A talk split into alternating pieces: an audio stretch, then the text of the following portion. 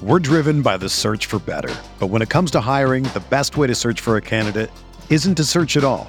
Don't search match with Indeed. Indeed is your matching and hiring platform with over 350 million global monthly visitors, according to Indeed data, and a matching engine that helps you find quality candidates fast. Ditch the busy work. Use Indeed for scheduling, screening, and messaging so you can connect with candidates faster. Leveraging over 140 million qualifications and preferences every day, Indeed's matching engine is constantly learning from your preferences, so the more you use Indeed, the better it gets.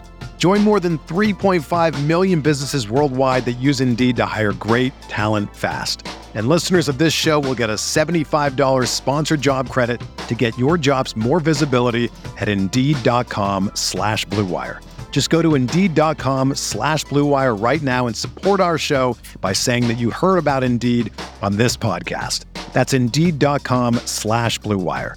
Terms and conditions apply. Need to hire? You need Indeed.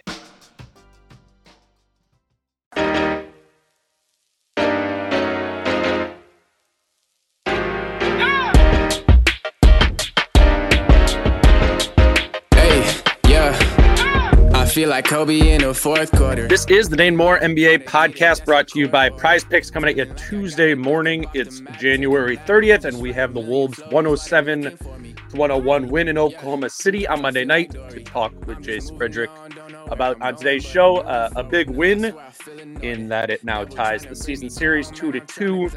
Uh, with the Thunder uh, for, for tiebreaker purposes at the, the top of the West, but also because the Thunder loss push them back to third uh, in in the West right now. I think they could have gone all the way to fourth if the Clippers would have won. Point being, things are really tight at the top of the West. Oklahoma City was like on Sunday morning the sole possession of the number one seed. Things are sliding around here, so um, a huge win for the Wolves from a seeding perspective, and a huge win from kind of getting back on track. Uh, Jace, I think we uh, we start talking about this game with the the late game offense. We've been talking about late game offense a bunch recently, uh, in the the negative way, uh, but it worked last night. What stood out to you about the late game offense, um, and and why was it better in this one? It was. I think it was like it, it was that everybody was involved in it. Um, literally, like everybody had opportunities. Like Naz was getting the ball in positions to try to score, and like I think he missed like a jumper, and that was what Jaden tipped back in, but like mm. Jaden got an open corner three. Like Ant certainly got his looks as well. You know, like it was it was allowing everybody to touch the ball and try to make plays, and you just see like that can work. Mm. You know, like you can make the right decision and let your teammates take shots and make plays. And do you like Jaden making that three probably makes it all the more likely that you know, a minute and a half later, he's going to crash the boards and and yeah, you know, attack like that because he feels like he's a part of the game, like and alert offensively and all these types of things. Like they all tie into each other. They don't seem like they do, but like players will tell you they do. Um, and so it's just like well, even on the Ant dunk, right? Like they tied in together because it it goes Rudy like four minutes left in the game. Rudy post up dunk. Uh, the next position, Nickeil kind of had a, a pump from the corner, took a couple steps in, hit that mid range shot, which he's actually, when wide open, hit consistently this year. Jaden hits the the corner three, and then it is like, I mean, Ant went decisively, and yeah, there was other things and that Ant did on that possession for yeah. for the dunk, but like, it that dunk is a lot easier for Ant to basically seal the game um, after the three lesser offensive weapons, you know, score the three previous possessions. That's what popped to me most you know, right there, particularly with the the ant one kind of wrapping things up. What I think what frustrates me a little bit is like say they, they were good shots and say they don't go down and then that's when people try to be like no you ants got to take these shots like, yeah right, right. like i i mean i think at some point you just have to trust that making the right basketball play works out more times than not um mm-hmm. and like last night it did and there will be other games where like jane will get two open corner threes and they won't go down you mm-hmm. know, and you'll be like, well, what was that? Like, you know, you got to find a way to get ant shots there. Like, just trust that the right play is going to work out more times than not. And it certainly worked out in their favor last night. It did. Um, what, like, what, what was, why hadn't it been working? You, you wrote about that, uh, recently with how bad the, the clutch time offense had been. I was just rereading that, that story of yours this morning and it, it tells the story of how good this team was uh, in the clutch in fourth quarters. Um, up to Christmas, and then literally the inverse of that uh, after Christmas this past month, where they've they've been you know really bad in, in clutch time and and in the fourth quarter. In my head, I, I think about that and I go, man, it was right at Christmas or right after Christmas, right after that Thunder game on the 26th when Ant started the I need to be more uh aggressive. Bullets in the chamber. Yeah. The bullets, yep. yeah, yes. Um Yep. and and that's I mean he, he kind of stuck to his guns on that some. It kind of disoriented something certainly at at the end of games. Is that the biggest shift you're seeing or or what else what else stood out? I know you had a bunch of numbers on how how bad how bad the clutch offense had been prior to to last night over the last month. Yeah, that was at 100%, I think. Um, it was like just in like that stretch of time, um, Ant and Cat were each four for 15 from the field in clutch time, and nobody else had more than like six shots or something like that. Like like the aggregate of everybody else was significantly less than the 30 that Cat and Ant had taken. Um, and it's it's just like when that means that everybody else, the defense knows that these other guys aren't threats because they're not going to get the ball. Uh, they know it, it's going to be Ant and Cat, and Ant and Cat are going to go up against stacked defenses, um, and that's really hard. And you're not going to succeed in those spots, and you're going to lead to bad jumpers that are you know often do lead to like transition opportunities the other way like it's, it's going to lead to stacked defenses where everything gets kind of clogged in if you know you're not kicking out and not making the right play and guess what now that leads to more turnovers like it's just Mhm. bad basketball um in that mindset shift and i do think and saying like i left bullets in the chamber i needed to be more aggressive like that was a big part of it um you can just see like you can be aggressive when the opportunity clearly presents itself when you have a runway to the rim off of like a high screen and roll where everybody's a little less willing to help in because everybody else has taken shots and made shots in the previous two minutes last night. Yeah. So much more effective than everybody else squeezing into the elbows and you being like, I'm just gonna go anyway. And Cat's gonna be mm-hmm. like, I'm gonna bulldozer through, or Ant's gonna be like, Oh, there's a defender at the elbow. I'll just pull up in front of him Right. shoot this 20 footer with the hand in my face. Like it can be better basketball, and and that's what it was last night. And it was a good shift for Minnesota. And I think, you know, you can tell Chris Finch afterwards was pleased with it, and he's just like, hopefully this is what we're working towards now. We're just going to keep pounding and make the right play, make the right play, make the right play. on- on one hand, it makes total sense to me that a team whose highest usage player, 22 year old highest usage player, you know, is volatile in in the clutch, right? Um, that even as a very good 22 year old, I think some of that is to be expected. So when I find myself, Right. particularly when I'm going back through and watching like fourth quarters and I'm doing the oh my god, like Ant again, you know, like I go, okay, you know, 22, he doesn't he doesn't know how to do this yet. A lot of uh 22 year olds don't. It's this weird juxtaposition though, right? Where you're a team with aspirations of contention. However, you you kind of want to define that. And I think in your article, that's what like really struck home with me, where I'm like, okay, no, Jace is like just being hard on Ant here and and and this and that. But you're what you're doing is what I often try to do is like it's like, okay, let's hold this team to the standard that they've stated for themselves, right? Of, of being a contender, being a team that, you know, wins around multiple rounds in the playoffs. And I, and you just went through of the from the the last 10 years of teams that have had a negative the, the, the teams with negative clutch net ratings, none of them have won a title. Two have reached the finals, which is 10% of those, those total teams. Only seven of them 18% of the total teams have reached the conference finals. And then the Wolves net rating is like really negative. Some of those other teams, Yeah. I'm sure it you got better last night, but yeah, but yeah, it was Yeah. negative 4.9 ahead of that game. Mhm. Um, and like I said, it, I'm sure it's still negative. Um, but that was a step in the right direction. Like if you can't win close games, like that is, guess what you're going to play in the playoffs? Like a lot of games that are decided in the final five minutes. You know, like ideally you're positioning yourself so you're like up six heading into the last five minutes, not down six, and then it's really it's just played out from there. Um, so you you've got to find a way to win close games. You've got to find a way, and frankly, like more of the entire playoffs are played out like the last five Yeah. minutes of any game. Like it literally is like 48 minutes of that a lot of times. Uh, so how can you execute uh, when when the opposing defense is locked in, super tight on their game plan? They know exactly what they're going to take away and what they're not. Um, and how can you make the right play again and again? If you can't, you won't win. Um, I think it's- and like we saw this like in the Memphis series, they lost those three games. In the Denver series, like the game they won, they were up 12 with 240 left, and then Ant put up some really bad shots at the end of regulation, and and they just missed things and bad turnovers. And all of a sudden, it's tied. Um, so it's like you can't have that happen if you want to win a championship like this mm-hmm. year. Which I I always say it again and again. Like it, this is what's a little weird about this roster is that Ant's 22, um, and you there's easily a world where a lot of other 22 year olds are learning things and whatnot, and and there's not, you know, maybe they want to be a playing team, maybe they want to be a playoff team, but like this is at some point, Rudy Gobert is not going to play at this level for his NBA career. Like at some point, there's going to be a drop off, and he hasn't hit it yet. So take advantage. Uh, Mike Conley is, you know, here for this this year on his contract. Who knows what comes next year? Like you got this really good roster right now. So that's what's weird about it is I agree he's 22. I agree a lot of 22 year olds don't execute mm-hmm. perfectly mm-hmm. in these spots. You wouldn't expect it, but like this is a it's I'm not saying there will be more windows, but this is kind of a mini window right now. Like, there's no like super yeah. team in the NBA or anything. Like, this is a pretty good shot at it. Um, so yeah, I think the Wolves are really hard on Ant, and I think everybody else should be like, you know, you can only get so many passes this year, and he did a good job last night. And it's just yeah. a reminder of like, you can do it. Uh, mm-hmm. Just make the right play. Get it in your head. I need to make the right play. I think he only took one bad shot in the last five minutes last night, um, and it was the only possession they didn't score. Um, where it was after that dunk, then the next time down, he did some dribble, dribble, like got to 18 feet. Bank mm-hmm. shot didn't go down. It was a tough look where he got two guys on him. But other than that, everything else was really good decisions. And you saw bucket, bucket, bucket for the team.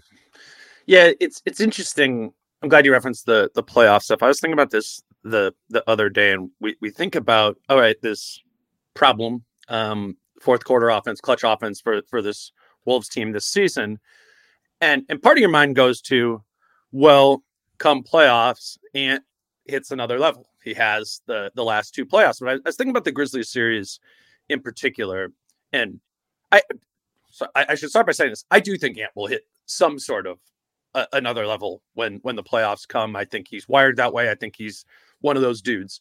But you think about that Memphis series, and what were they most concerned about in that series? It was Karl-Anthony Towns. Um, that was the focus. It was it was matchups to take that away. That was their main concern um, there. Plus, that Wolves team had more shooting, right? That's pre Gobert. That's you got Malik Beasley. You got you, you just had you just had more shooting uh, on that team. So there was a Ant saw so many fewer looks in that series in fourth quarters that look like what they look like now, if that makes sense. Just loaded up two, two and a half, three guys uh, kind of in his way because one, he wasn't the primary focus. Two, there's more there's more shooting and spacing around him. And then I think you look at the Denver series, and certainly had more attention in that one, but they ultimately prioritized, I think, Cat too by putting their best Cat slash Ant Garter, Aaron Gordon, on Cat.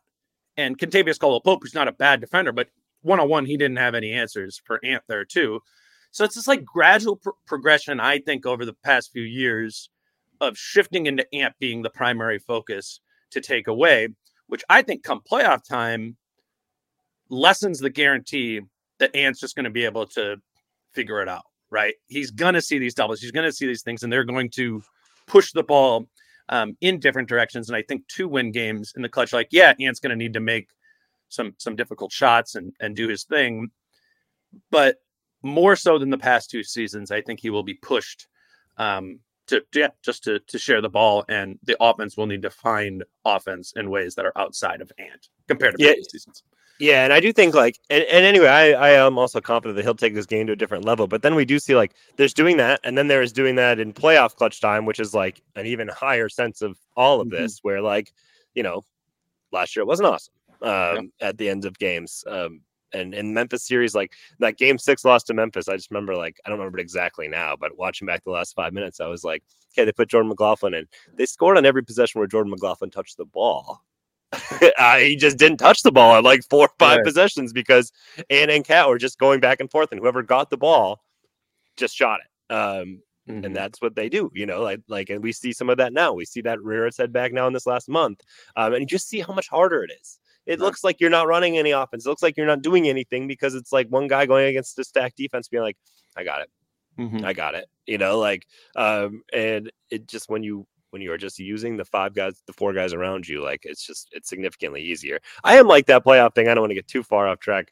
we talk about the playoffs a lot, you and I do, but uh, I don't know. I feel like I still feel like teams are going to, if they have to make a choice of like an Aaron Gordon type player. So I don't know how many teams even have this. I still feel like to put him on Cat um, and just kind of really clog up that part of the offense and deal with Ant because I don't think there's a guarantee that if you put Aaron Gordon on Ant that you're just going to stop Ant. Um, so now it's like now we're freeing up Cat and maybe not totally taking away Ant, where we can kind of take away Cat and then just mm-hmm. deal with Ant with everybody else.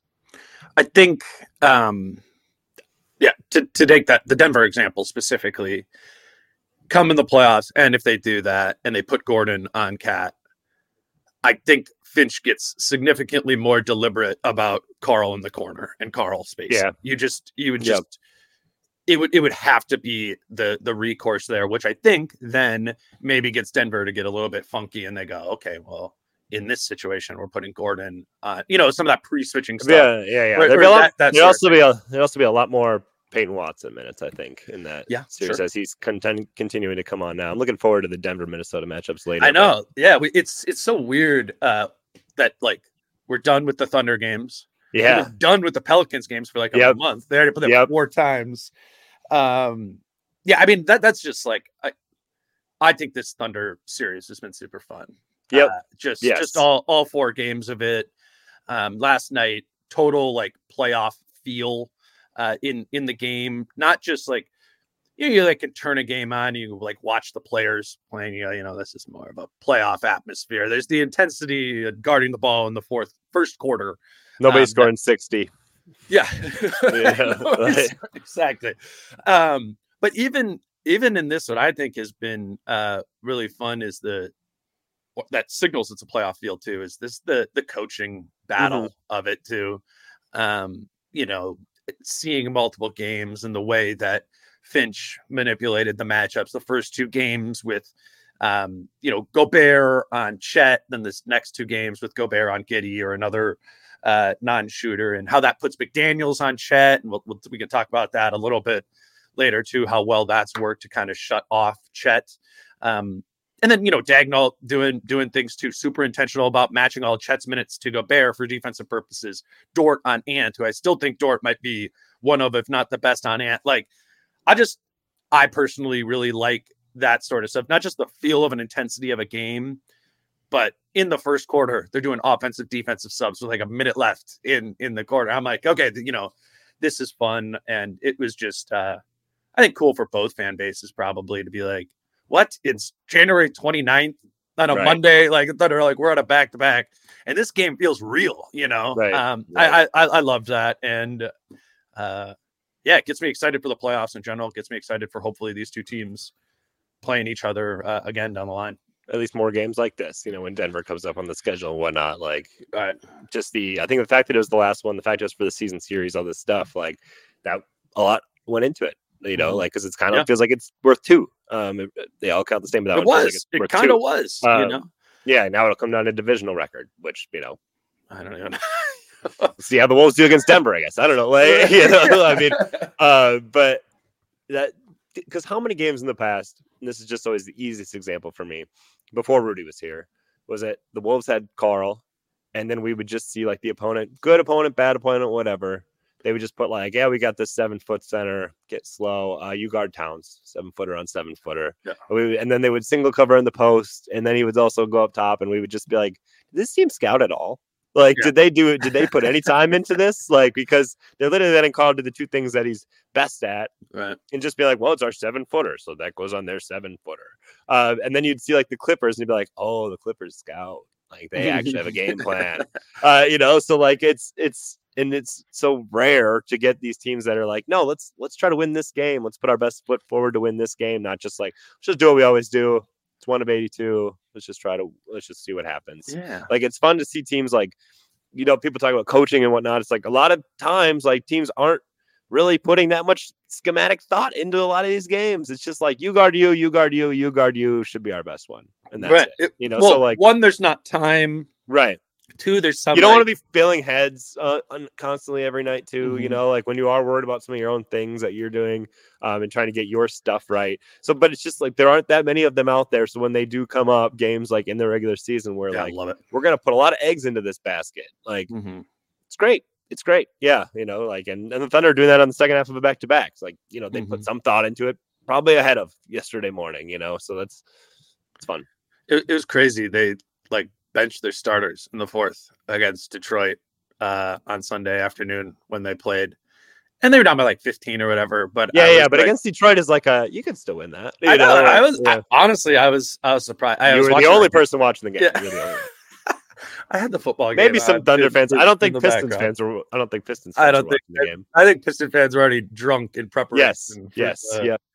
For for the the Lions game. Uh, all right, let's grab our let's grab our first break here. Today's show is brought to you by Your Home Improvement Company. Um, Your Home Improvement Company for any sort of home improvement needs that you have. Uh, we ask always with all these sponsors, if you have a need for this type of product, you know, keep it in in the Wolves family here. The Your Home Improvement Company is uh, supporting this show and uh, we would love if you would support them with your business. They have a deal on uh, Windows buying two, getting two free. Um, as always, with your home improvement company, it's zero interest, zero payment, no money down until 2025. Uh, they also have bathroom deals, 40% off uh, your entire bathroom project, and the project uh, can be installed in in one day, worry-free installation, backed by material and labor warranties. If you're interested in either of these things from your home improvement company, uh, the number is on the screen here 952 243 3502, or you can go to yhic.com. Again, if you, I know not all of you have a home improvement uh, project, but some of you will do one this summer. Please uh, consider at least talk to uh, your home improvement company where it's your home made better. And then quickly, uh, let's uh let's look at prize picks prizepicks.com prize picks app promo code dane for a $100 sign up bonus they have the demons and goblins feature for nba which i think uh, is fun and i'll just kind of show it right here uh the it's an amplifier or you know takes it down like Collin Sexton tonight his over under uh his projection on points is 18 and a half points and and you know if you if you do that and you do Markkanen at 23 and a half points and you get both of those, uh, that's a that's a three to one payout there. But if you go demon mode, uh, Collin Sexton's number goes up to uh, to 24 and a half. And if you say more uh, on that 24 and a half, and if you bump Markkanen's up to demon mode to 29 and a half, so you say, you know, Sexton and Markkinen, I mean, you would need to do players from from different games, but both of those hit, you know, that's a 10 and a half to one uh, proposition. So it's just another way to have like some amplifiers if you're doing a two leg uh, prize picks thing here. I think this is a fun way to, you know, actually be able to turn, you know, five bucks into 55 or like it says here, 20 bucks into $210. So just check out uh, with the NFL season wrapping up. Uh, prize picks they have these these amplifiers that i think it is uh are, are fun to do again that's prizepicks.com or in the prize picks app if you want a $100 sign up bonus i definitely didn't put that on the screen did i jace i was looking No, at, at the other tab I didn't want to interrupt. I thought it was rude. yeah, Um, there you go. I was There like, you go. as you can see here, 20 for 210. I was like, we can't see anything. I can't see anything. We there, trust there you. it is. We trust you. you know? there, you can see the little. You can see the little. There's the little demon. uh, on there. There's the goblin. and, it, it amplifies it. So it also you know, you know, you go from a three to one proposition for a ten and a half to one proposition. You know, if you're banking on a, a really a really good game from those guys, uh, you know, it's a it's a fun way to to do it. Again, uh, promo code Dane for one hundred dollar sign up bonus on Prize Picks. I probably wouldn't do Sexton to score more than 24 and a half and Markkanen this. Yeah, yeah, yeah, they were just the, 29 and a half. the, the, the, top two uh, Yeah. demons that were up there. But it, it's Utah's going them- for 140 tonight. some of them though are like uh it's like seven and a half rebounds is what the projection said at and then the demon one is like eight and a half you know like yeah, yeah, yeah. so if you kind of like i feel like this is a game where the center is going to have you know double digit like there, there's some of that Right. there and uh, as always none, we're not suggesting any sort of 10 to 1 gamble proposition responsibly. is is is 50 50 but it's it's like literally five bucks i think it's like that makes it so much more fun even like at the nfl and stuff like that. like okay i lost five bucks here but then in the fourth quarter if you're sweating sweating out like a one more reception for Rashee Rice like i don't know i i i, I think it's uh, especially the definitely fun. NBA. Like you can, it's fun to watch games, but like on a tonight, you know, I don't know sure. who the TNT games are. It's like, yeah, if you're like, I need this guy to score 30 more points. Like you might not really care who wins, but like now you Mhm. need that. And like it's like this is way more fun. you know? Exactly. Exactly. Gamble responsibly. gamble responsibly. Um, we uh another thing you wrote about uh this week, and you and I were were, were texting about this, and I was it- the the the four non shooter thing that that happened in in the Spurs game, and you know I it was what I led the show with off the top of that, and I thought it was you know a mistake by by Finch Yeah. to have done that in the Spurs game and you did too. We again we were texting Yes. on, then you then you wrote it here. But but your point was kind of like the spacing itself from having added shooters is not the only factor that led those non-shooter Yeah. lineups to to to fall apart. And I, I there's a lot of things I, I liked in there, but one I'll just start by saying that rotation you get, still had Mike Conley out of this game against the Thunder, and you didn't get back to any of those egregious non-shooting lineups in this game, which was really my what I tried to make my main point, at least uh, on the pod, was that I think you have enough shooters on this team at all times to be playing at worst, you know, a two two non-shooter lineups and go into four like they did there. I think somewhat predictably cost them there. But you have a you have a slightly different opinion. I, I want to talk about it a little bit and talk about how that helped last night. I think having uh, the rotation be different so as to have a little bit more shooting on the floor. Yeah, I mean, I think one thing about last night is you could be like, that was good last night. It was like, yeah, uh, Ant play more than 40 minutes, uh, big games. You're, you're not always going to do that. It, I, it might, that's the best way to win each game. Um, but you're not going to do that over the course of a regular season um, again and again. But it, I just uh, am kind of of the belief that, like, yes, they were without Mike Conley again. And, like, yeah, you have to adjust to that. But, like, you're going to get some wrong, you know, like as a coach. And like, like I said, like I was texting with you about, it, I was like, a couple of those were turnovers within the first like three seconds of a shot clock. Like that's the first pass. J Mac brings it down the court. J Mac brings it down the court and is going to pass to Naz, who does one of those out and then goes back to cut. And J Mac throws it like he's coming out and it's picked off. It's like, that's just like a communication thing to start the possession. Another one is Rudy's sir. like first screen within the five seconds, and it's and it's a moving screen call. And it's like, okay, mm. Like that can happen with your best lineup. Um, and obviously, like I agree with the idea of like the process wasn't good. Yeah. Um, and then the results also weren't good. And it doesn't mean though, like if those five guys played again, it probably wouldn't be that bad. Like I I, it- I agree with that. it with could that. be bad and not be Mhm. that bad, you know. Like so, it's it's not like it was like this was the dumbest idea ever. This was literally like asking them to lose this game. It's like Mhm. things just went wrong as well. But I agree, like they would shouldn't do that again. I don't think they will do that again. It was a one off. It was like a one game. Like this was not good for us. You know, it's like sometimes you're trying to find different things when a guy like Conley's out. It's like, well, what should we go to?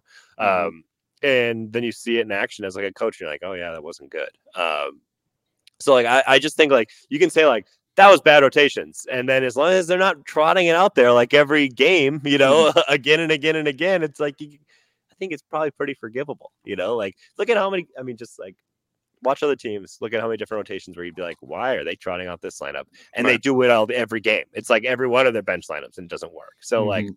I'm definitely a, a thing like last night. Then when you Troy Brown plays instead of Shake Milton, Troy Brown only plays one shift. Uh, but but it's just like trying to make sure that you don't end end up in those spots again.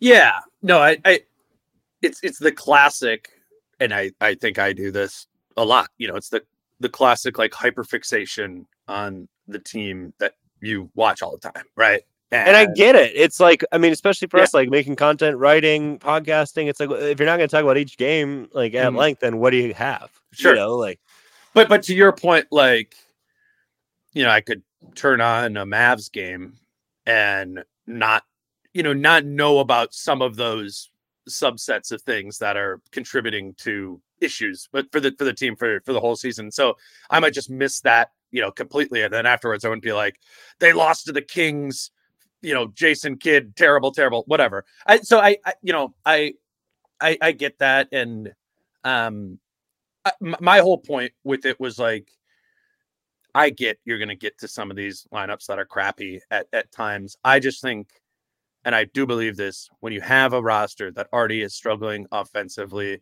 and particularly struggling in the shooting ses- spacing area, it's just it's an area you got to be uh, intentional about. and more intentional than what they were in in the Spurs game. Granted, it's a Spurs game in the middle of January, all that, um, and and they were they were more intentional about it against Oklahoma City last night. And so to me, you know, like thumbs up. You know, you you made some adjustments. You switched when Karl was in versus Rudy was in. You played Troy Brown a little bit, those sort of things. Jordan McLaughlin made some shots. Um, it, really it smart was, adjustment there. but, but yeah, really. J Mac made a couple go four for four from the field and make two threes. That's smart. It was. And the third one of the other ones, his foot, his foot was on the line there too. Right, right. But but that uh, that that ties into the like uh, the end of that article, where your sort of like thesis was, this justifies getting a backup point guard, not just a backup point guard, but that uh, a backup point guard Who can shoot? that can shoot. That's what It's that's what- hard. It like I mean, this is just the way I like. It is like you can't have three guys out there. Like and so like Rudy and Kyle are probably going to play some together. So then like the backup point guard is negated, whether it's Shake Milton or Jordan McLaughlin, because there's just not enough shooting on the court. Then if you have those three guys out there, Mhm. and they do like some Kyle Rudy stuff. They like that. Um, and so now it's like now you're really handcuffing yourself with your rotations. Like we've got this bench guy who we like to play with Rudy, but then we can't have another bench guy out there. Mhm. Um, and it doesn't it does make the spacing really tight unless J Mac's just all of a sudden starts knocking down a bunch of shots. But if you just assume he's gonna be a similar shooter to who he's been his whole career, like I do think that not everybody's meant to play with Rudy Gobert. I do think that's why Shake Milton has looked worse than he has at any other point in his career. Um, Mhm. Just the pure lack of spacing out there. It's hard to play within, and if you can't be a part of the solution, then the problem only makes things tougher for you. Um, so I, I think there is something into like maybe your backup point guard, no matter what you're giving up or taking, like uh, a must have has to be like they can knock down at least 36, 37, just be a threat from deep and be confident taking those shots as well. Well, and it's like, I mean, I think there was a handful of different reasons why Jaylen Nowell had the worst season of his career last season, but maybe Yep. some of it was, you Yeah. know, playing those minutes with with Rudy Gobert, and Right. when you are that bucket getter, get to the basket, around the basket, like you kind he of need the you know? space to Right. be able to do that, and that space is is compromised by by Rudy Gobert. I mean, in the past, you and I had said it like one of the best bucket getters, like one on one that the Yeah. team had in previous years. It For was like, sure. I know, like if he gets somebody one on one, he's gonna score. I mean, Right? but now when things are clogged, you have to. It's not one. It just isn't one on one anymore. right. That that's it's it's kind of And so, like, simple. if the three point threat isn't a huge one for you, and so they can kind of give you a little bit of space out there, and they've got a bunch of help in there, and like things get congested really quickly. And for Mhm. Minnesota, like the offset of what Rudy brings defensively is so worth it. Um, you know, Sure. for any offensive spacing type of things, but you need some guys who can shoot the ball uh, to Mhm. like to mitigate that. And that's why like a Mike Conley pairs so well because he shoots the three at such a high clip that when he's out there, a lot of times it doesn't look like there is a spacing issue with Rudy. Right. You know, um, like if you can't come off the pick and roll and pick and pop and they sag back at all and you can just knock down the three, like great.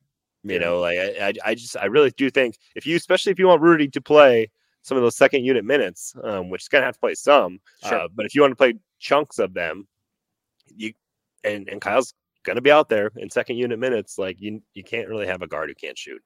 unless he's traded. Oh, Hey, Kyle, Kyle straight. Yes, yes. Like, I was like, I was that- like, that's which guard are you talking Yeah. about? Kyle. Yes, Well, yes. that's just like a That is another. That's another way to fix it. But then you need to get another shooter Mhm. back for Kyle. Like, exactly, and and you lose a lot defensively there Yep. too. But I mean, that that was defense is still. A, I mean, I'm Yeah. always against that because you can get as frustrated as you want about the offense. Like this team is where they're at because they are so good defensively and giving up any of that. part of that. Yeah, I think could be a mistake. I just don't. I don't like any part of shifting your identity. Yeah, Um, I think you can try to like get better on the margins without shifting who you are. it did, and I I I don't know if this is for sure true, but because Kyle also like he a couple guys got hit in the middle section yesterday that like threw off how long they were how the rotations were you know kind of charted out to work. But generally speaking, I thought in that matchup last night, Finch was there were more parameters on, on Kyle Anderson minutes. I think he only had this a, a one one shorter shift in the first half. It, it felt like that at least to me, and maybe that's if you aren't trading him, you know, that's that's part of the accommodation uh, matchup specific. But I, I want to get back to the the trading for a backup point guard thing because I think as we sit here, what nine days away from the trade deadline or whatever, um, I'm just I'm not on the getting a backup point guard train. I don't think that's where I am as of now. And and, and part of that is I'm just looking at it as like they got one bite at the apple in Yeah. the in the in the trade market because all you have to you have limited contracts that one that you can trade to get people back, and we really just have four second round picks, and I guess like a couple of first round swaps, but just limited assets to be able to go out Yep. and make a move. Period. So I'm looking at it at one bite of the apple um, in terms of a trade, and you have kind of three quote unquote needs, like we've said all season: backup point guard, bucket getter guard, or or movement shooter. And I think you use the assets, the second round picks on one of those things, and you use the buyout market for another one of those things. And I think where I'm at is if they go back a point guard at all, I would say do that in the buyout market and use your assets uh, to go get something a little bit more dynamic that I think has higher upside uh, than a backup point guard does. I think backup point guard addresses the lows of this team and obviously protects you some about from Mike Conley missing games, being 36 years old and everything. But I'm also just kind of at the point of if Mike Conley's hurt, this is screwed. Like it's not gonna, you know, having Monte Morris to plug into the starting lineup in the playoffs if Mike Conley rolls his ankle or whatever. Yeah, I think you're kind of done anyways. I agree with you. It worked great for like it, it helped Denver like be a six seed when Jamal Murray was out. It didn't help them win any playoff games. You know. Yes. So Mhm. I'm with you in that like uh, that he can carry on. Sorry, I know you weren't like done, but No, no, no, no. It- it's it's it's like the backup point guard thing. I thought about this too. I think it maybe helps you win a few more regular season games, like maybe a couple, like 2 Mhm. Um, I don't know if and helps you win that's not a zero game. value proposition. right? Because the either. seeding matters and positioning yourself matters. Sure. Um, I'm not sure if that's what helps you win a playoff game, win more Mhm. playoff games, which Yeah. should be kind of the ultimate goal. So I I don't disagree. And and then I think the logic carries that even if it's your eighth, ninth man, if it's a dynamic shooter, maybe it does. Like I think it's much more likely that the movement shooter plays in a playoff series and quote unquote wins you a game than uh the backup point guard, you know, staving off things uh to to win you a playoff game there. I'm not saying it's it, it- it's not a need on this team. I'm just looking at it through the lens of limited assets and also like do you use all the limited assets you have at this trade deadline right now? I know there's a case to be made for like all in and you're you're good and everything, but like if they did do, you know, four seconds and a swap at the deadline for something, you go into the offseason like without future assets at all to be to trade. You turn into kind of like the Phoenix Suns. Yeah, the Wolves are going to have their pick every other year. They could tr- like they could Yeah. trade their first coming Make this summer trade, but yeah, not yeah, you can't trade that at the deadline. You can trade that on draft night. on draft night. So we're talking about in trade windows, you need to have future assets to have. And right now, um, because they picked up three in the D'Lo Na deal, Conley deal, um, that helped. But they also used some to trade up for Leonard Miller. It's just it's limited assets, and I think that's uh, just an important like framework to be thinking about the deadline in general. What's just what's what a, is it? Is it? You think any team's ever going to like do the ultimate handshake agreement with that first round pick thing? Like, hey, we're gonna make a deal, and it's gonna look super one sided for us. And then on draft night, that pick is obviously yours. We agree to it privately. And then on draft night, we make a deal that looks like, whoa, that's all you got for that first round pick, but it's from this past trade that we just made that nobody says I mean, anything. couldn't they connect the dots there pretty easily? Sure, the league could, but when it's like, what? Huh? Yeah. It is a funny. Just it is try it one time? rule. You know, like I mean, the second we make the pick, we can trade it, but not before that. Like Yeah. that's No, really well, stupid. It is a really dumb rule. and and maybe some people don't know why this is a rule. Like it's it's called the Stepien rule, and it's because like uh it something Ed Stepien, I think that was his name. Like just traded all his team's picks, got fired, and like it, you know, it's Yeah, kind of to protect teams. Uh, from themselves a little bit, so you do have at least every other year a young player like coming into uh, Yes. the the pipeline, and Beating the the yeah right. which the Wolves are, you know, to some extent, Yep. you know, probably probably going to need. But yeah, I would say like the the you talk about like the assets and like I'm with you. I don't think like a Tyus Jones trade happens here, but say you did, say you put in a bunch of assets for that, like just as like a hypothetical player. Mhm. Um, it's at least then more likely if your thought is in the mind of like, well, then this person maybe is our back as our point guard next year. Maybe Mhm. we don't think we get Mike back, or maybe that's Yeah. just going to be difficult to bring Mike back, or there's just no guarantee we get him back. Mhm. Um, so now, like backup this year, starter next year. So we are investing in our future as well. Like that's where you can justify, I think, putting more assets in versus like, why are we doing this just to make like a little Mhm. one run? And I don't even know how many more wins this guy brings us in this run anyway. Yes. Yeah. No, I, I I get that. If you yeah, if you are the Wolves and you're and you know you have spending restrictions that aren't going to let you, no matter what, pay Mike Conley twenty four million dollars next year or something, and you go, "Uh, okay, so if that's we know that's what Mike's market value is, Right. and we're going to let him go, we need to maybe preemptively uh, address that. And we think Tyus Jones is only going to get 14 million or something like that. And you feel like, okay, we trade for him now and then you sign for him there. Um, you know, there, there's there's a, a a case to be made for that. It helps a lot when you you know you got and maybe they do have this with Tyus because he's a Minnesota guy, but it it's a little bit different of a proposition than like the Knicks trading for OG Anunoby, whose son represents OG and his dad is Leon Rose, who runs the the Knicks. You know, there's uh, doesn't have that cost certainty there. Right. Right. Um, but that that is a you know that's a that is a fair thing to to point out. I mean, I guess I just haven't gone there too much in my head because yeah. I'm Yeah. still No, operating under the assumption that uh that Mike is is back. But I think so too. Yeah, I'm just laying out things of like when you bring up like, and it, and I was trying to say like not tie a specific like just Mhm. a name, just an example, so people can Sure. picture it in their head of like Mhm. you're more willing to spend assets if you think like actually this will also help us down the road. This player is not just a rental; it's an it's a piece that we think actually like kind of helps refill our pipeline or whatever uh, moving forward here, as well as helping us win a few games this year. Tyus is an easy one to do that with, but insert any player where you think that could be the case, and now it's like, well, now it is worth emptying the assets a little bit more because it's a future investment as well. Today's show is brought to you by Duer. That's D U E R. And why I like to wear Duer is because when I'm choosing what to wear, the key is to be comfortable. That's why I'm loving my Duer jeans. Duer denim is the perfect mix of comfort, style, and stretch. Historically, I haven't been much of a denim guy, but I like these Duer jeans because they aren't so stiff. I have the performance denim athletic straight style in the heritage rinse color. I've been wearing these to games. I brought them on the road trip I was just on because I figured I can wear them to the game. I can wear them out to dinner.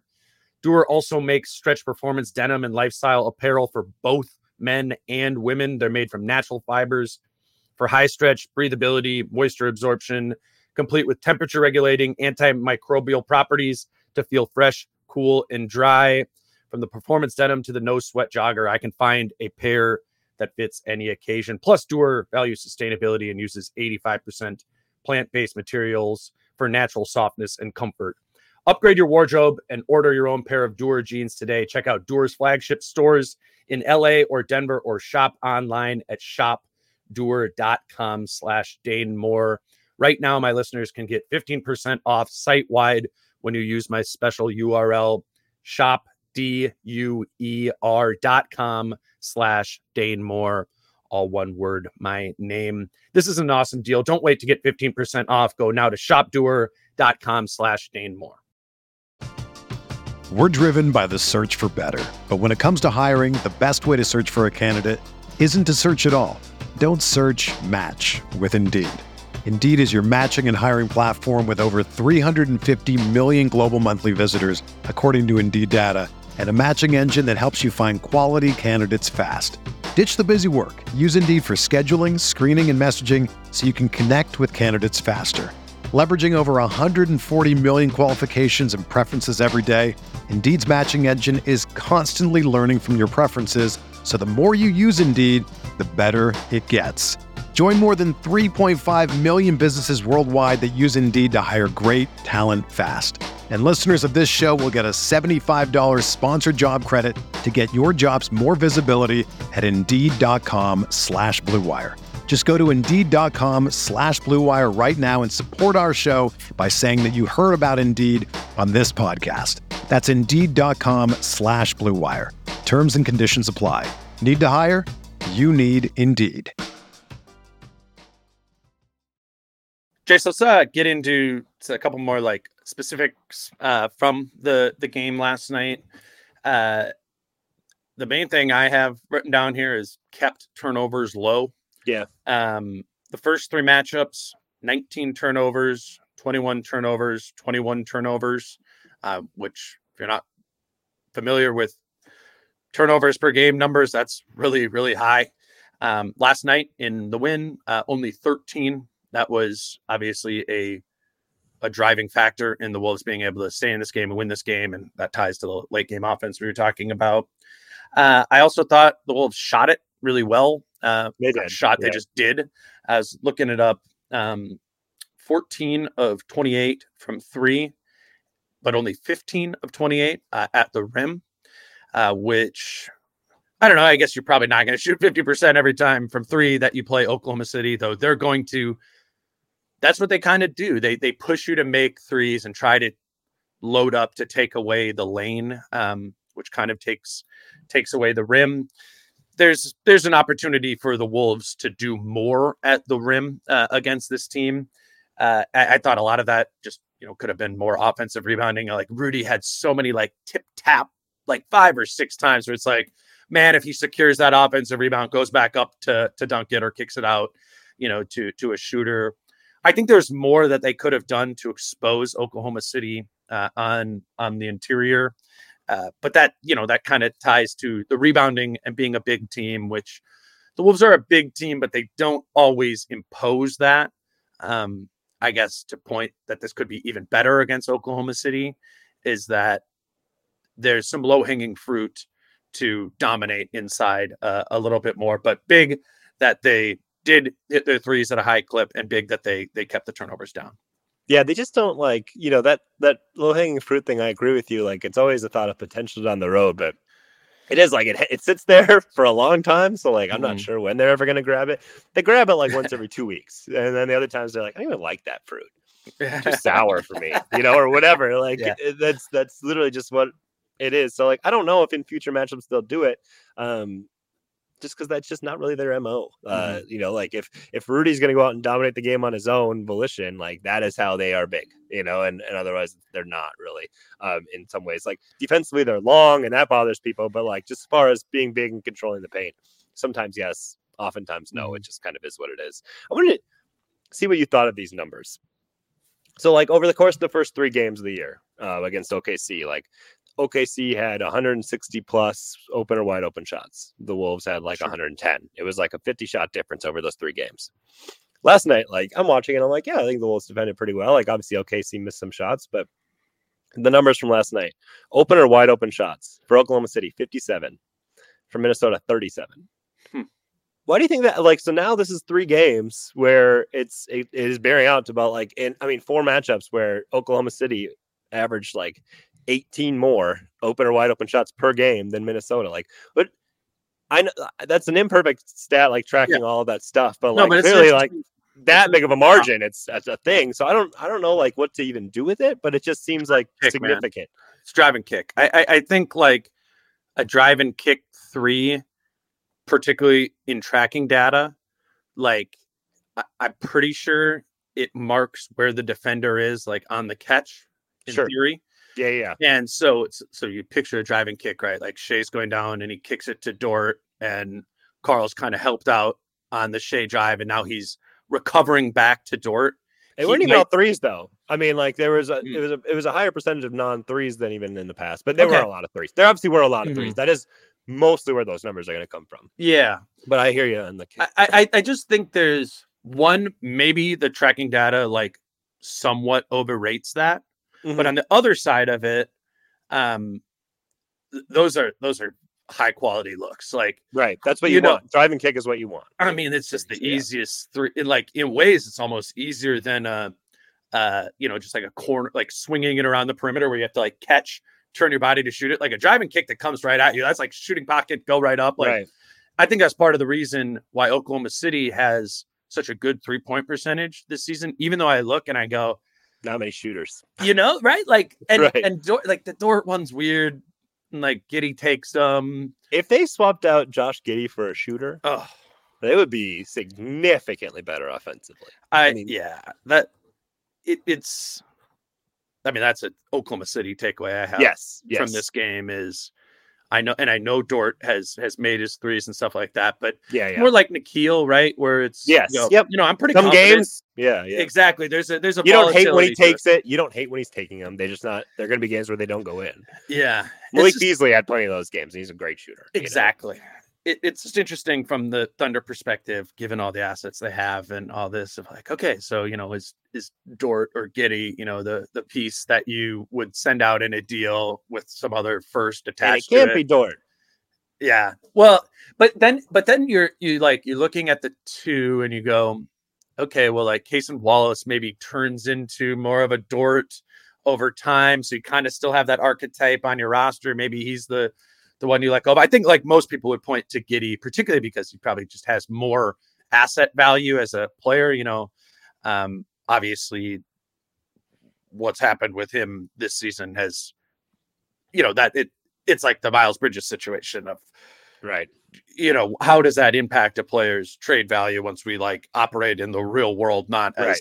as strict assets but yeah you know you you i, I feel pretty calm i'm gonna watch a good amount of the thunder and watching these four games against a high level contender or like high level competition for them uh, in the wolves and you go I, I do think they probably eventually will need to you know move on from one of them and i think you know maybe some thunder fans would would roll their eyes at that and be like no we have davis bertans' contract that we can use to to trade for it and i and i and i you know i i, I get some of that stuff but i don't know.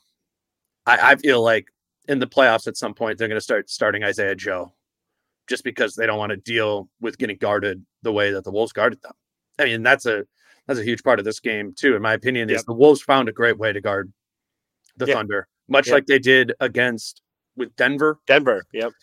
um, it's starting to starting to feel like that, and I would give you know hat tip to Finch on that. I was the Denver series, you know, you know, I talked about this a bunch. I was like, I don't know about Karl and Jokic. Like, Yeah. I don't, I don't, I don't like that. And then it ends up being probably the best way that the Wolves can match up with them.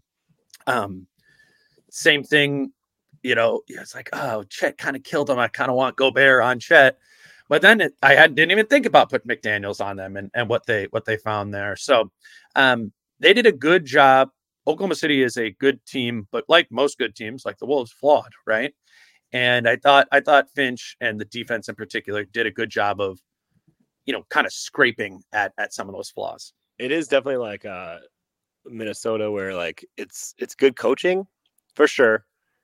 It's also a lot easier to be a coach when you have options. Like, right, right. And it's like it's like I thought Finch is supposed to be this offensive genius, you know, and it's like offensively they've got some really guys who make a lot of bad decisions and don't always and just are not conducive to running good offense on their own, like these Mhm. players.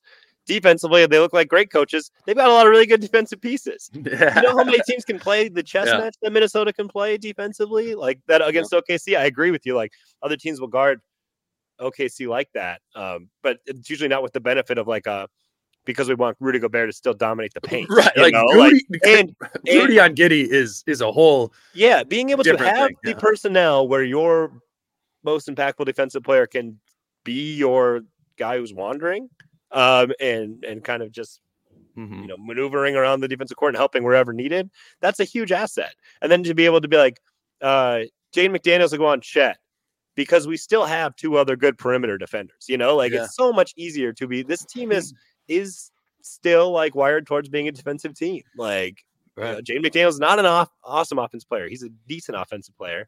Uh, you know, like Rudy is obviously almost tilted entirely towards defense. Like Nickeil is tilted towards defense. So yeah, their defense is going to be better. They're going to look like better defensive coaches because they have these amazing chess pieces to move around the board. And uh, you pay a little bit for that offensively, but that's what you've got. You know, and Mhm. like Well- personnel matters. and and Ant being able to take on more of those matchups is big too. To put Jaden not be 99% of the time needing to guard the ball. You know, Yeah. and and Nickeil too. I think we just know that one a little bit more. Like even if it's just like an inning here, an inning there, right? Where Ant is able to to guard that guy, that makes a difference because you can get away with Jaden then on Chet. And you know, if Nickeil's in the game, then Ant, you don't have to guard him. But if you're in the game with J Mac or whatever, Yeah. we need you you- on on Shai uh there too. I will say this game was a lot of zone Uh, Yep, from the, yep. the Wolves in particular, that was a interesting adjustment. It was an adjustment to the Garden Giddey plan with Rudy not working. Giddey hit three threes in the first Yep. six minutes of the game. Right. And then he missed his last four. He missed, he, he missed his last four. all Mhm. after the Wolves uh, switched to zone. I know they didn't exclusively play zone, Right. but they it was interesting. Like they took Gobert out of the game, went zone, and I'm like, oh, you know, they do this a lot when they're concerned about a main scorer guy and Rudy's not on the floor.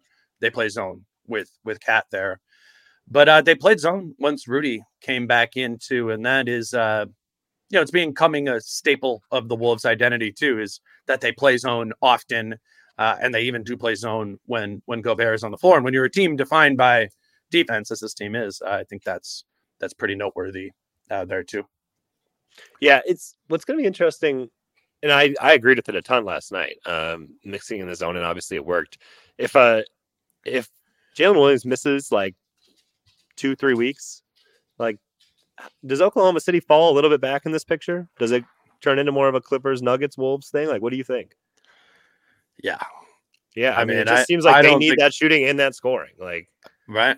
It, well, who's the Jalen Williams replacement on that team? Like it's Kenrich Williams, you know, Yeah, or you go yeah, like right. even smaller, which against you know maybe some regular season teams like they'll, I guess, painting the picture of it. If it is fine, you know, maybe that that's just not getting uh, exposed as much. But but yeah, they they could they could certainly you know lose some games here. I mean, one of these four teams between the Wolves, Nuggets, Clippers, and Thunder are going to fall to the at least the four, right? Like, yeah, right. and That's what the math says. Yeah, but then even like the the next tier is Sacramento and Phoenix, Mhm. and there are 40, 38 games or whatever left in the season. Like there's there's time for the, for those teams uh, to you know to make a little move too. I kind of have like my eye on Sacramento a little bit.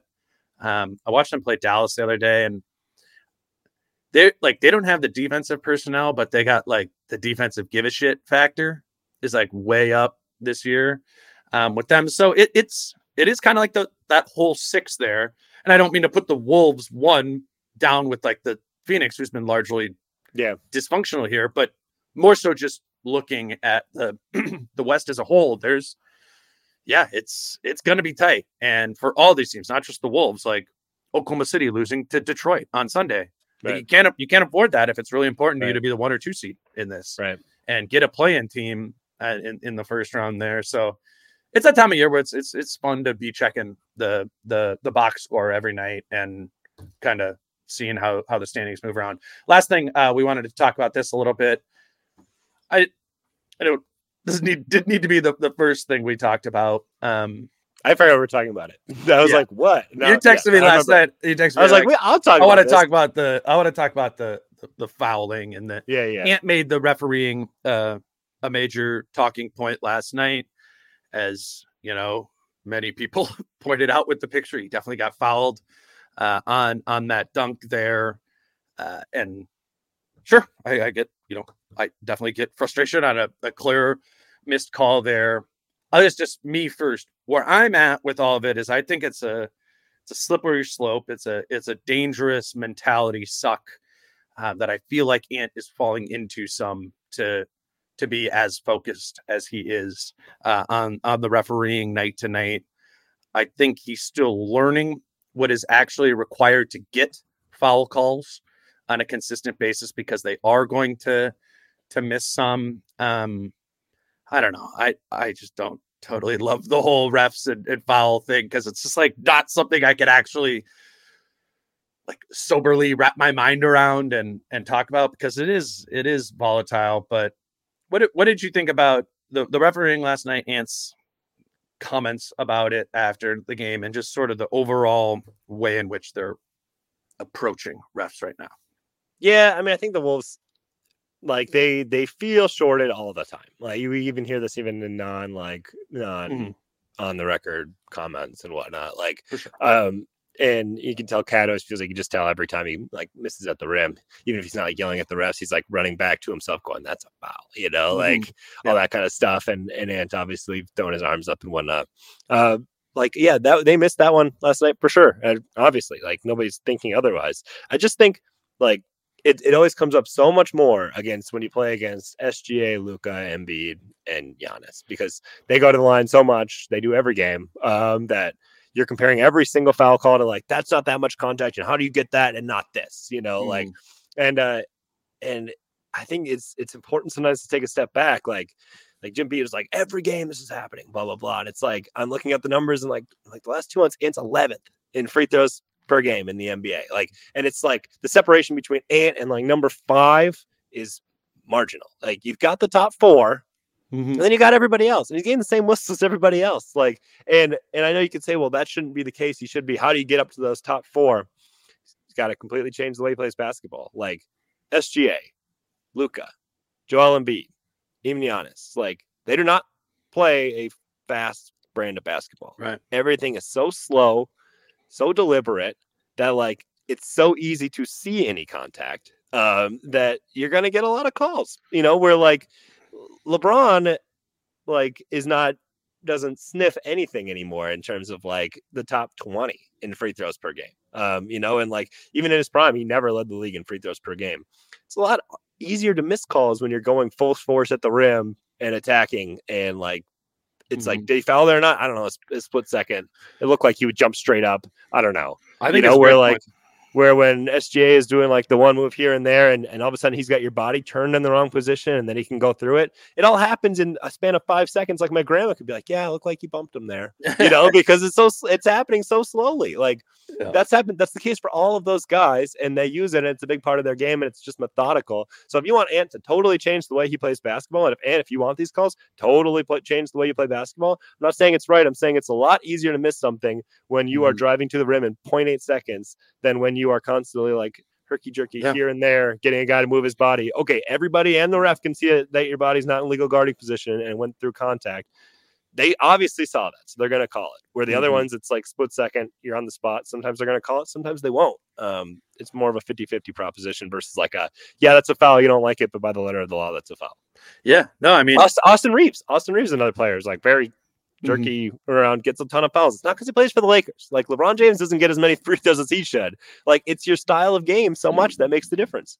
You you just or anecdotally again at least, um, you're gonna get more foul call like blocking foul calls where you let your body hit the guy, right? And somebody like that's how Luka plays, right? Mm-hmm. That's how Harden like he's not up there anymore. Yes, he's, he's shifted playing differently. Yep. But that was the thing. It's it's slowing down so as to get the bump and then right.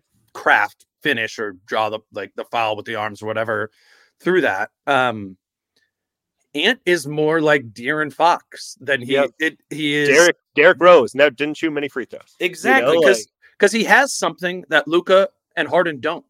Speed and, yeah. and and athleticism. Like in addition uh, to to the force there. So it's a, I actually think it's like a good example of how funky of just an overall place we're in with officiating right now. That and it's not NBA is Turn yeah, on a college no. basketball game. You will not think it's well officiated. Watch a high school yeah. game. You will not think it's well officiated. Like mm-hmm. basketball's really hard to officiate. This yeah. is the way it's went because like slow. Why is basketball so hard to officiate? It's so fast. Mm-hmm. So the guys who slow it down get more calls. I do think though I, I think and, what you're talking about is logical. He's, I don't think he's going to put that together. Uh, and and I and I I get that well, too. And like players are gonna be frustrated by it, you know. Like wait, because I'm talking I'm about. so then, what are you going to do? Like, or if you're Finch or whatever, and you're like, you know, do you expect you're just probably not going to get to your point when you get the same fouls that the the top four guys do, but you're 11th. Like yes, I think you've gotten fouled on some of these. Obviously, the you know that dunk you you got fouled on. We can go back and we can go back and see it. But I think it's important to like get to Ant to realize, yeah, maybe you deserve or should get a couple more free throws or foul calls a night, but it's probably not going to be the level of the leap that would meet your satisfaction. So how do you play effectively within those probably just like realistic constraints? Yeah, I think like all Finch has ever said is like we want him to at least be picky about when he's complaining. You know, like mm-hmm. like be smarter about when you're doing it. Pick your spots. Like know yep. the time of game, knowing the situation, these types of things. Like it just can't be constant because that wears on anybody. And it sets a bad tone sometimes. Um, mm-hmm. Um and you know, like like, hey, as much as like I didn't like making you just had a great win and all the comments are on the refs. Uh, to me, I find that a little annoying, but like, um, at least it's not held it back to the point where it didn't get attacked in the, during the game. Sure. you know, like that. That's that in some way is better. Um, so that's good. Um, I just think you got. I think it's got to be laid out in front of them of like, yep, these guys they do this. Like, Mm-hmm. if you want to become this player, a like this doesn't do that great in the playoffs always. Um, Mhm. so I don't. We don't really want you switching into this brand of player. Uh, but B, like, here's what you have to do if you want ten. Otherwise, this six and a half you're getting is actually pretty good. I, I think part of Ant's frustration too, and this goes back to like the spacing thing, is like he's gonna get a lot of bumps, Yep. and stuff on on the way there because it's uh typical Ant drive has at least one person in the lane with him in Rudy, and then Karl kind of like sometimes on the perimeter, sometimes in that area too. So it's if it's both of them, they're normally guarded by two of the bigger players, right? Or longer players. Like there, there is just a going to be a great resistance for Anthony Edwards at the rim, so long as he plays with two true bigs. Yep. And and and having that kind of like settle and resonate, which you know, if if you were Ant and you were privately thinking, I think I could be a better offensive player in a spread floor offense. Sure, I would agree with you. Yeah, like, but that's not the team you're on. This team also works pretty well because that Yeah. spread floor offense team that you were on would probably look a lot like the Charlotte Hornets. And now you're a, you know, now you're a terrible bad, yeah. defensive team. But you know what I'm saying? Like yeah, yeah, yeah. one one of those teams Yeah, that if he didn't, I guess the the point is like obviously Rudy comes with a cost Yep. of getting in his way offensively. Some becomes with a massive benefit on the other side of the floor where Ant is erratic defensively. I mean, it was driving me crazy in the the first half. They were in they were in that three two zone, and you you can hear on the broadcast Finch calling 30 30, which is their zone call, and then you just see Ant go run and like yeah, yeah. follow a guy in man where the other four guys are there, and you're like, okay, like the Fox and one. the, the it, it's just it's you know so the point is is yeah ant definitely like missed a foul call there i just think it's part of the nature of the team that he's on and the level of player he is and how he plays that is just not going to i don't think there's ever going to be enough that that meets his you know what what he expects from a from a foul drawing perspective and to to learn that would benefit him i think It, it totally is one of those things too, where like the way it plays and it's great getting downhill and whatnot with ease, frankly. Um, your contact's going to be at the rim, and that's Yeah. just not called the same way as like guys getting into your space and providing those bumps, like you mentioned. Yep. You know, at the elbow, like mm-hmm. that. The like that area is and the perimeter is policed at a much higher rate than the rim. Like the Wolves benefit from that with Rudy protecting the rim. Like Sure. if if they called every like. Rudy does a pretty good job with general principles of not jumping sideways and keeping his arms straight up. He's always got that are left certain- hand there touching. yeah, them yep, yep, yeah, yep. right-hand Giving you a push sure. to the chest, you know, and whatnot. Like, so you don't want it pull. You don't want the rim policed super tightly unless you want Rudy Gobert to have it more foul troubles. Like, it just goes both ways. Like, that's the same way Rudy's supposed to be is able to be dominant. Ant's not going to get some calls. It does level out more than you think it does. Um, Yeah. It's never going to look that way on any broadcast, um, any local broadcast, but. That's just I just think like it's fine. Van wants to be frustrated. He certainly can be after that dunk. He absolutely got fouled. Uh, Mhm. Just you can't let it. I just don't think it should be something that's at the top of his mind every single game. Yeah. yeah. Well, Jace, I, I think this was a, a good way to you know talk about this this Thunder win, which was a major win uh, for the Wolves. huge win. I just think win. psychologically, uh, like I said this last night, like I don't think, and people can say like, oh well, the Thunder played in the, during the day. Like the Wolves knew the Thunder on the second half of a back to back, and if you lose again and you go down and you Mhm. lose a series three one, then you start to wonder like, Are we "Oh, that good?" Yeah. Are we Yeah. that good? Do we stack up that well with these guys? Can we not win any games without Mike? All these things come into your mind. Um, where when you do win, now I think your confidence is back at like the peak again, and Mhm. now you have to allow that to then turn into some real momentum here. But that was a real, I think, turning point for them. And I think fans felt it heading into it and all of it. Yes, nope, I I agree uh, completely. Uh, next up is I think another uh, tough task though at home uh, against uh, Luka in and the Mavs on on Wednesday. Chris or tomorrow. Uh, Chris and I will kind of talk about that game a little bit tomorrow. He also uh, wrote a feature on Nickeil Alexander Walker, so we'll kind of do some more big picture stuff. Talk. I think we want to talk about the focus on the bench a little bit, but Nickeil there uh, for sure in advance of the Dallas game on on Wednesday night. So that's coming up tomorrow, and then also uh, last chance. Uh, to put your name in for for two tickets for the the game against Dallas on Wednesday. We're giving two away to uh, Patreon subscribers. P A T R E O N dot com slash Dane Moore NBA. Uh, you just send us a message on there that you're available, and we'll pick somebody at uh, random. You can you can sign up now and uh, and put your name in, and and you will be eligible. Uh, that's all I got uh, for today. Jace, appreciate you doing it. I have one more. The uh one more. just I looked at my notes and I was like, oh, I should say this because people will find this funny, Wolves fans especially. Like I was going through like going LeBron's foul rankings, like free throws, where did he shoot? Uh there were a couple of years where like he was tied or finished behind, and this was when LeBron was like sixth or seventh in the NBA above him or tied with him would be Kevin Martin. like it's just like be a funky basketball player, um, and you sure. will get foul calls. Like that's just it, game style matters a lot.